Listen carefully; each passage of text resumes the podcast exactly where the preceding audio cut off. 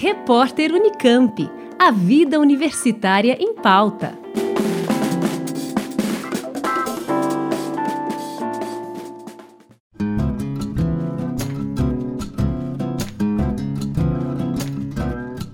Estudo recém-divulgado pela Plataforma Brasileira de Biodiversidade e Serviços Ecossistêmicos e pelo Instituto Internacional para a Sustentabilidade mostra que a recuperação da vegetação nativa tem o potencial de gerar até 2 milhões de empregos no Brasil em um período de 10 anos.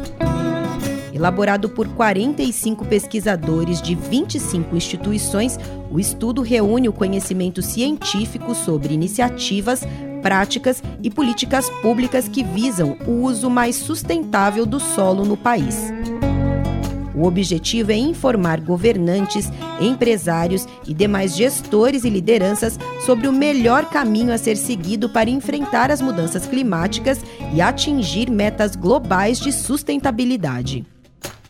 O relatório do estudo apresenta dados e propostas para demonstrar os benefícios de articular produção agrícola, conservação e restauração na mesma linha do relatório especial que foi divulgado recentemente pela ONU e que alertou para a importância de se combater o desmatamento, proteger os ecossistemas naturais e promover a recuperação da vegetação nativa.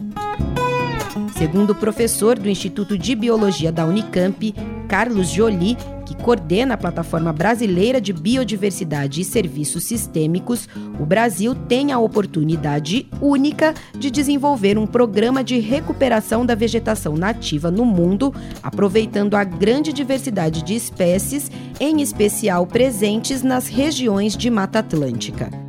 Para isso, seria necessário implantar serviços de proteção e estabilidade de solo para redução da erosão superficial e também ações para proteção dos recursos hídricos, visando a diminuição do assoreamento. Nos últimos 30 anos, os pesquisadores estimam que o país tenha perdido cerca de 70 milhões de hectares de vegetação nativa, o que é equivalente à soma do território dos três estados que compõem a região sul do país. Segundo o professor da UNB, Braulio Dias, a maior parte dessas terras são abandonadas, mal utilizadas ou estão em processo de erosão, de modo que não contribuem para a produção de alimentos ou qualquer outra atividade econômica. Por isso, ele acredita que a sua restauração deveria ser uma prioridade nacional. De acordo com o estudo, cada bioma, a depender do nível de degradação da vegetação nativa, requer métodos específicos de restauração ecológica para garantir a melhor relação custo-eficiência. Isso não quer dizer que as ações de recuperação impedem a continuidade das atividades agrícolas. Na verdade, segundo os pesquisadores que participaram do estudo, tratam-se de atividades complementares. Para o coordenador do relatório, Renato Crouselhes, professor da Universidade Federal do Rio de Janeiro e do Centro de Ciências da Conservação e Sustentabilidade da PUC-Rio, o planejamento inteligente e o manejo integrado da paisagem levam a uma situação em que todos ganham: o meio ambiente, a produção agrícola e a própria sociedade. Já para o professor Ricardo Rodrigues, da Exalc, a Escola Superior de Agricultura Luiz de Queiroz, da USP, que lidera o Laboratório de Ecologia e Restauração Florestal e também foi um dos coordenadores do estudo, o diferencial da agricultura brasileira deveria ser a tecnologia de ponta, a alta produtividade e o baixo impacto ambiental, aproveitando a biodiversidade do país para promover a sustentabilidade ambiental e socioeconômica. De acordo com o relatório divulgado, a restauração de paisagens e ecossistemas também assegura a presença dos polinizadores, que aumentam a produtividade das culturas agrícolas brasileiras em até 90% além de reverter a degradação ambiental, devolvendo a funcionalidade dos ecossistemas, a recuperação da vegetação nativa também seria uma estratégia para a inclusão e a redução das desigualdades sociais. Isso porque o estudo estima que, para cada 200 hectares de terras em restauração com intervenção humana, seriam criados cerca de 200 empregos diretos voltados à coleta de sementes, produção de mudas, plantio e manutenção. Depender do ritmo e das estratégias adotadas, a recuperação dos 12 milhões de hectares de vegetação nativa, que são a meta do país até 2030, teria o potencial de gerar entre 112 e 191 mil empregos por ano.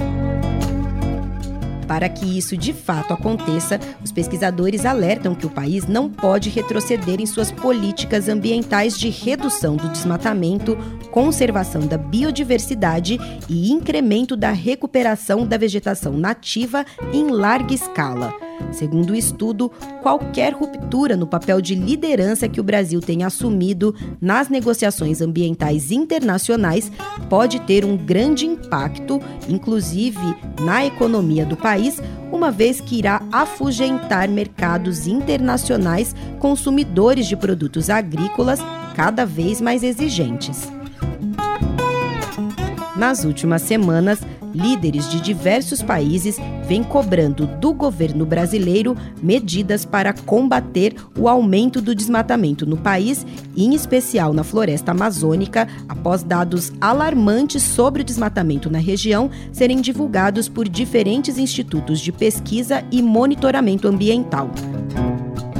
A crise ambiental protagonizada pelo Brasil motivou a realização, na última sexta-feira, de protestos em diversas embaixadas do Brasil.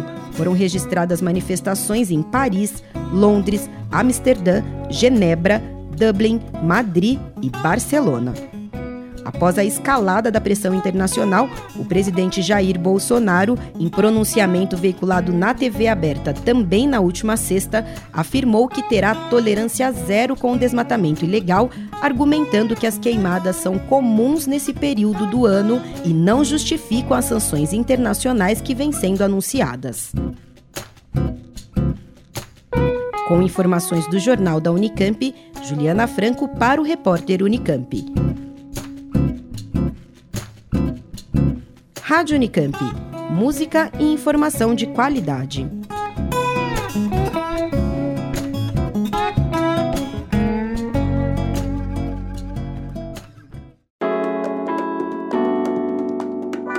Repórter Unicamp.